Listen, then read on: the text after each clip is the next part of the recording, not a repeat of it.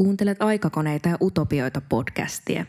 Tässä sarjassa jaetaan ajatuksia ilmastonmuutoksesta. Pohdimme menneisyyden kokemuksia, tämän päivän arkea ja tulevaisuuden mahdollisuuksia.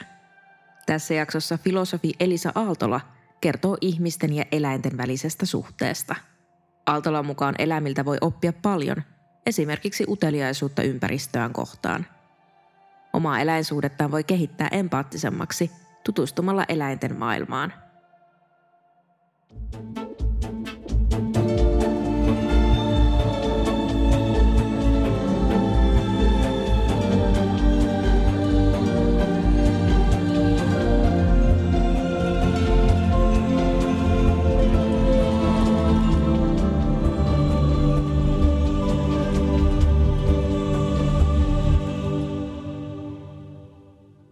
Nykypäivässä ihmisillä on aikaa voisi sanoa jopa karusuhde eläimiin sikäli, että me eletään dualismin aikakautta ja myös ihmiskeskeisyyden aikakautta. Nämä liittyy toisiinsa siten, että dualismi eli vastakkainasettelu lajien välillä usein ruokkii ihmiskeskeisyyttä. Tämä dualismi viittaa siihen, että ihminen erotetaan kaikista muista eläimistä omaksi kategoriakseen ja oletetaan, että ihminen on, on tosiaan jopa täysin muista eläimistä poikkeava – ja yksi osoitus tämän dualismin vahvuudesta on se, että moni pitää loukkaavana sitä, että muistutetaan ihmisen lajisuudesta ja eläimellisyydestä siitä, että mekin ollaan yksi eläinlaji.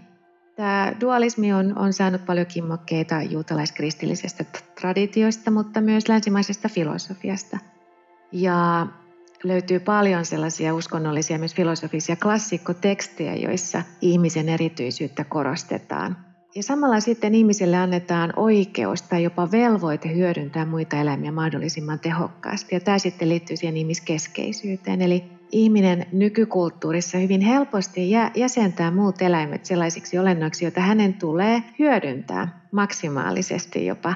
Ja nämä sitten yhdessä on johtaneet siihen, että eläimiä kohdellaan, mä usein käytän sanaa toislajinen eläin, niin toislajisia eläimiä kohdellaan tavalla, mikä on ihmishistoriaa ja, ja vaikkapa keräilijöiden kulttuureita silmällä pitäen ennen kuulumaton. Eli, eli me pidetään tuotannossa, tehotuotannossa myös Suomessa valtavaa määrää eläimiä.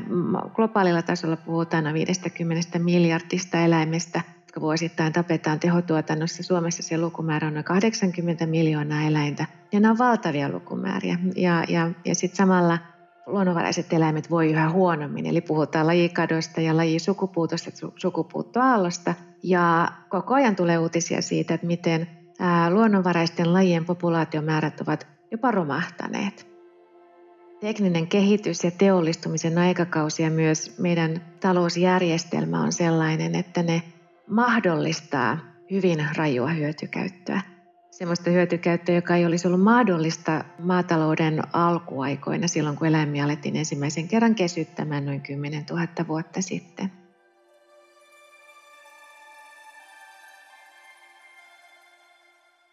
Omaa eläinsuhdetta kannattaa kehittää ennen kaikkea etsimällä tietoa. Meillä on nykyään kasvava määrä eläinten kognitiivisia kykyjä koskevaa tutkimusta, mikä on tosi hämmästyttävää ja kiinnostavaa. Ja, ja siellä tulee alati esille se, että eläimet todella on kognitiivisesti, mielellisesti hyvin kehittyneitä. Monilla lajeilla on, on kyky kommunikaatioon, niillä saattaa olla jopa kymmeniä, parhaimmillaan satoja Tällä hetkellä mietitään että kenties tuhansia lajista riippuen merkkiääniä, millä ne, näiden lajien edustajat kommunikoi keskenään. Eläimiltä on löydetty runsaasti muistikykyä, oppimiskykyä, tarkoitushakuista toimintaa eli intentionaalisuutta – Eläimet pystyy käsitteellistämään todellisuutta jopa abstraktien käsitteiden, kuten samankaltaisuus ja symmetria avulla. Eläimet on tietoisia, tästä on, on hyvin paljon tutkimusta ja, ja on ehdotettu, että nyt pitäisi hyväksyä se, että suuri osa eläinkunnasta ennen kaikkea kaikki nisäkkäät, linnut ja, ja myös monet selkärangattomat ja matelijat ovat tietoisia, eli ne pystyvät kokemaan olemisensa jonkinlaisena. Tässä kohtaa puhutaan niin sanotusta fenomenaalisesta tietoisuudesta, eli kyvystä kokea olemassaolo. Ja sitten eläimiltä on löydetty muun muassa itsetietoisuutta, eli, eli monet lajit pystyvät hahmottamaan oman minänsä erillisenä muusta todellisuudesta. Myös kulttuuri on asia, mitä löytyy monista eläimistä. He siis opettavat jälkikasvullensa sellaisia asioita, mitkä luo tietynlaisia eläinyhteisöjä, joilla on sitten tietynlaisia käyttäytymismalleja. Eli kaikki eläinpopulaatiot eivät toimi samalla tapaa, vaikka he edustaisivat samaa lajia. Mä veikkaan, että ihmiset olisivat hyvin hämmästyneitä, jos he tietäisivät, miten kehittyneitä eläimet ovat. Ja, ja sitten toinen asia, mitä mä, mihin mä kehottaisin ihmisiä, on omien ajatustapojen purkaminen ja sen tarkastelu, että minkä takia minä uskon tietyllä tapaa eläimistä. Mihin se pohjaa, minkälaista kulttuurista perintöä se kenties toisintaa. Mistä se tulee minuun, se oletus siitä, että eläimet ovat X.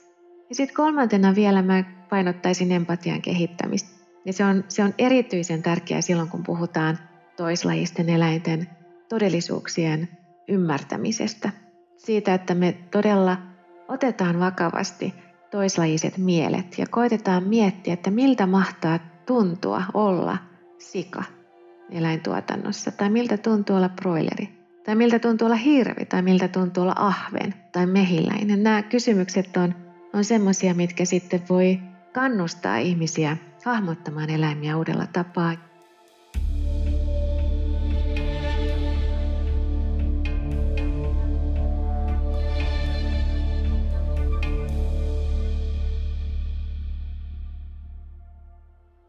Me voitaisiin oppia kyllä todella paljon muilta eläimiltä. Yksi ehkä semmoinen keskeisin asia, mitä me voidaan oppia, on se, että on todennäköistä, että, että eläimet eivät määritä maailmaa todellisuutta dualistisesti, vaan he näkevät toimijuutta kaikkialla. Eli kun kettu liikkuu tuolla luonnossa tai siili liikkuu luonnossa, peura liikkuu, niin he on koko ajan valppaita muiden eläinten toimijuudelle ja ihmis, ihmiseläinten toimijuudelle.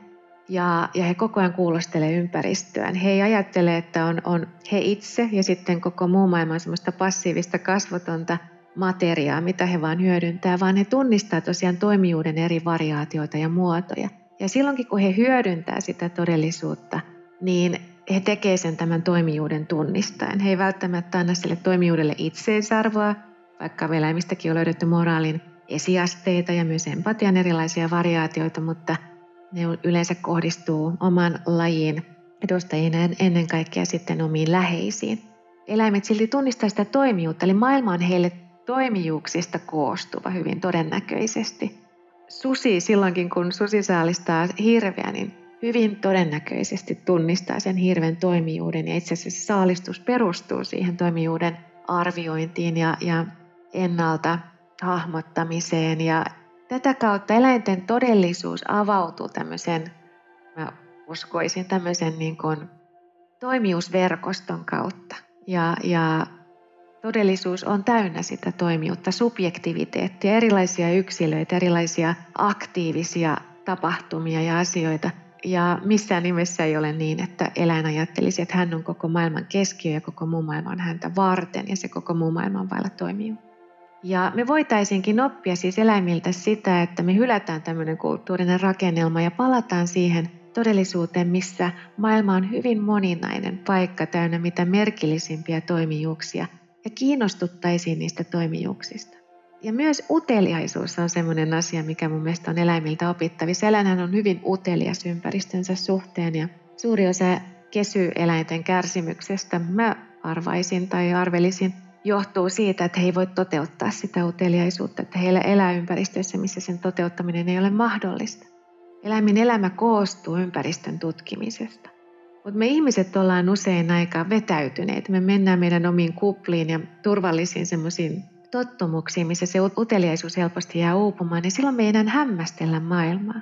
Silloin kun me ei hämmästellä todellisuutta, tämän maailman ihmeellisyyttä ja rikkautta ja heterogeenisyyttä, moninaisuutta, niin maailmasta tulee hyvin köyhä.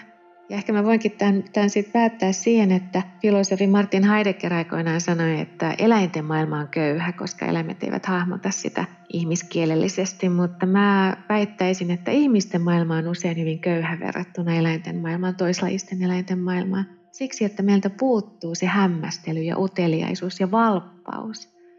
joka sitten avaisi sen todellisuuden, muun luonnon, ei inhimillisen luonnon meille ehkä ihan toisessa valossa. Kiitos, että kuuntelit. Lue, koe ja katso lisää aikakoneita ja utopioita.fi. Päivitämme viikoittain Instagramissa ja Facebookissa. Podcastin äänisuunnittelijana Eetu Moisio, toimittajana Meri Parkkinen.